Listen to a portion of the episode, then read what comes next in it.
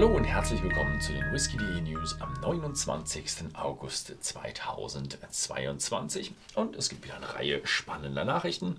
Die erste natürlich aus Schottland, denn es gibt eine neue Distillerie in den Lowlands, beziehungsweise es wird erstmal noch geplant. Und das ist die Graham's Law Estate Distillery Company. Und die beantragen den Umbau einer bestehenden Whiskybrennerei. Die befindet sich in Kelso in den Lowlands. Das ist südöstlich von Edinburgh. Leider gibt es noch nicht so viele Informationen. Wir haben jetzt auch nicht direkt genau herausgefunden, welche alte Brennerei, die eingemottet wurde, hier wieder umgebaut wird. Ähm, wer da irgendwelche Informationen hat, gerne mal ab in die Kommentare schreiben. Die werden wir ein bisschen durchlesen. Vielleicht gibt es noch mal irgendwann eine Follow-up-Story, da kommt dann vielleicht auch euer Kommentar rein. Wenn ihr Quellen mit reinmacht, mit Links, kann es sein, dass sie äh, erstmal von YouTube nicht angezeigt werden. Äh, wer Links reinmacht, kommt bei uns direkt in die Moderationsqueue, falls die Links Spam sind. Ja, gut, dann geht es weiter bei Glenn Livet. Und zwar bekämpfen die die Wasserknappheit. Und ja, wir hatten schon mal News über Wasserknappheit in Schottland. In den Sommermonaten ist es ein bisschen so, dass in Schottland ein bisschen weniger Wasser gibt. Und äh, die wollen jetzt im David Wills in Zusammenarbeit mit der Universität von Edinburgh, äh, Aberdeen, nicht Edinburgh, äh, eben eben diese Wasserknappheit ähm, Maßnahmen forschen, um eben die Wasserknappheit sicherzustellen. Und dann haben wir eine Nachricht von Artback. Und zwar bringen die drei äh, Graphical Novels raus. Und die heißen Planet Artback. Es ist Umfang 40 Seiten und es, es sind drei Abenteuer, die um drei Artback-Abfüllungen gehen. Äh, dann der erste ist von Sanford Greeny mit äh, dem Titel Guardians of äh, Oa und da geht es um einen Epos einer Kupferstadt und das ist eben der Artback an Oa. Also die Kupferstadt existiert nicht real, das sind alles fiktionale äh, äh, Sachen, aber es geht halt eben immer um eine Abfüllung.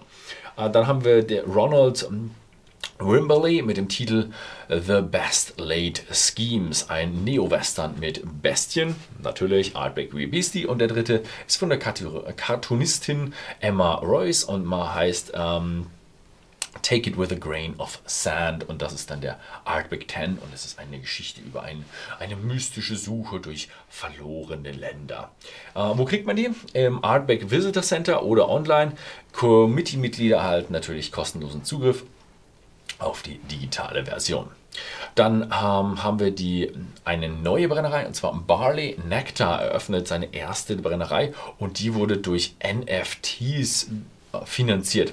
Gründer ist Alistair MacDonald, das ist ein Nachfahre von dem Gründer der Ben Nevis Brennerei und die wollen so ein bisschen ja, New Age mit den alten traditionellen Whisky-Herstellungen ähm, verbinden. Man kann eine Mitgliedschaft kaufen für 8000 Dollar, dafür kriegt man zwölf monatliche Whisky-NFTs, die man dann gegen Flaschen einlösen kann äh, oder verkaufen kann oder behalten kann. Äh, außerdem kriegt man ein eigenes Whiskyfass mit einer Lagergenehmigung auf dem Brennereigelände für zehn Jahre. Interessant.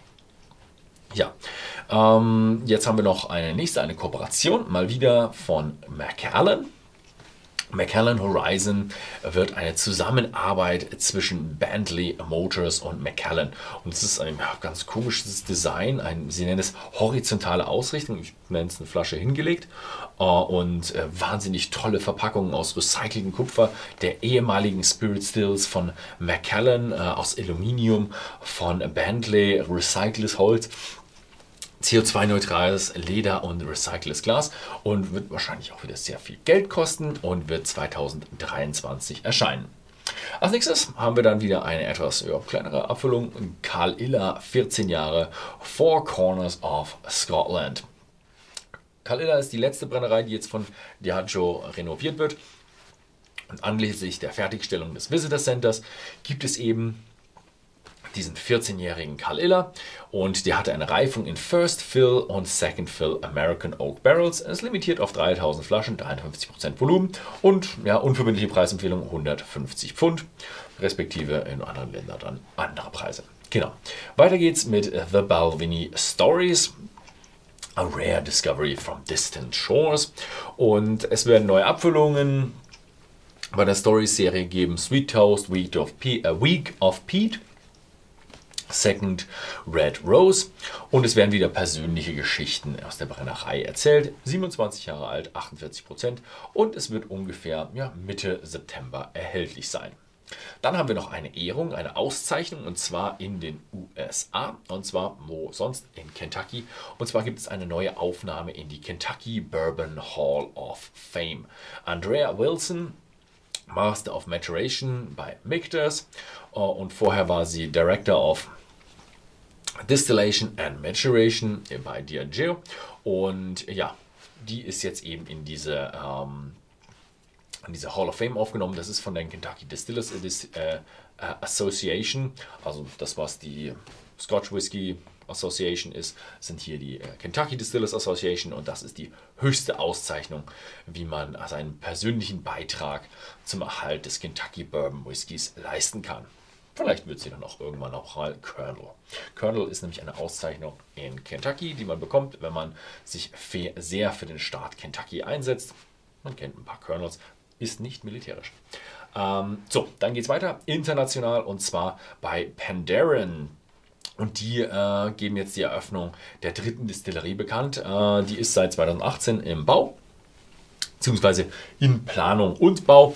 Und Fertigstellung wird 2023 sein. Das ist diese mit dem schlimmen Namen, die Landudno Brennerei. Die ist in Swansea in Wales. Das ist so an der Südküste von Wales, also England. Und dann hat man hier so das kleine Anhängsel äh, Wales an England und an deren Südküste ist dann die Brennerei. Und sie nennen den Grund, sie brauchen einfach mehr Whisky, denn es gibt so viel neue Nachfrage und sie wollen auch ein paar neue experimentelle Abfüllungen machen. Da gibt es auch eine ganze Menge Nachfrage dazu. So, das war's mit diesem, diesen News. Es gibt noch ein kleines Kurzinterview mit einer News und zwar mit Scott Adams von Tomatin. Da gibt es tolle Neuigkeiten von Tomatin. Bleibt dran und ich sehe euch dann nächste Woche. Bis dann. So now we're having a little interview with Scott Adamson. Global brand ambassador and now blender at Tomatin. Thank you for having interview with me. Ah, no, thanks for having me. It's great to see you again. Yeah, the news is uh, Tomatin is having its 125th anniversary. So happy birthday! And what's coming up with this anniversary? What you doing? Yeah, so the, the anniversary was the the 8th of June there. So 125 years, part of the 1897 gang of distilleries. And so, um, in the typical way, we like to celebrate that with some excellent whiskey. So, we've got three releases coming out to celebrate the anniversary. Mm-hmm. The first one is our classic 12 year old, but it's in a limited edition gift carton that was designed by a paper cut artist called Emily Hogarth. And Emily came to the distillery and spoke to the people that work and live here and tried to bring the story of the last 125 years to life on pack, and it looks absolutely fantastic. And the original artwork is now down in the visitor centre as well. But in addition to that, we wanted to release some new whiskies as well. So we released a single cask. Um, and from 1993, um, the, the single cask is incredible. It's very rare that we now bottle single casks by ourselves. We have our private cask program where people can come and bottle um, their own Tomatin private cask. But for us to generally release a cask is quite rare now. And what we wanted to do was celebrate the style of whiskey that would have been made in 1897. So this is a second fill Oloroso sherry cask, and there's great records from around that time of those kind of golden sherry casks, once they've been filled once before, have these incredible influences on the whiskey. And that's the style of um, cask and maturation that our founder, John McDougall, would have understood and appreciated. So we wanted to bring that to life. And of course, we've got a, a limited edition 50 year old bottling coming out as well. Now, this, what this was bottled on the anniversary itself 125 bottles, one for every year that the distillery has been operating. So we've got something at all levels of the range for people to enjoy, and three remarkable whiskies um, to celebrate a remarkable story. Okay, and they are distributed all around the world, or is it? That's correct. Yeah, I mean the the 12 year old is distributed around the world, and this year. Um, the 12 year old will be in in that anniversary pack. Um, with the, the, the, the single cask and the, the, the 50 year old, they are incredibly limited. So they will be distributed globally, but in very, very small numbers. Okay, so yeah. So very nice thing coming up. And is there anything going on at the distillery for the 125th anniversary? Uh, we've we've not done anything because we've got so much work getting done this year. We we had oh. talks about having an open day or having a little party. Uh, the staff actually went for a, nice day out to celebrate, which was great. That was a lot of fun. Um, but right now, I'm sitting in our boardroom and I'm seeing that um, there's new uh, construction going outside one window. The distillery's getting a lot of work done to it as well. So there's so much being done on site um, that that we we've just not had the ability to to fully celebrate. But I'm sure once everything's complete, we'll have a little bit of a a, a party there as well. Okay, so yeah, thank you very much for the interview. And no problem. And thank you very much for watching. And if you'd like the news, then tune in next week for more of these special news coming. See you then.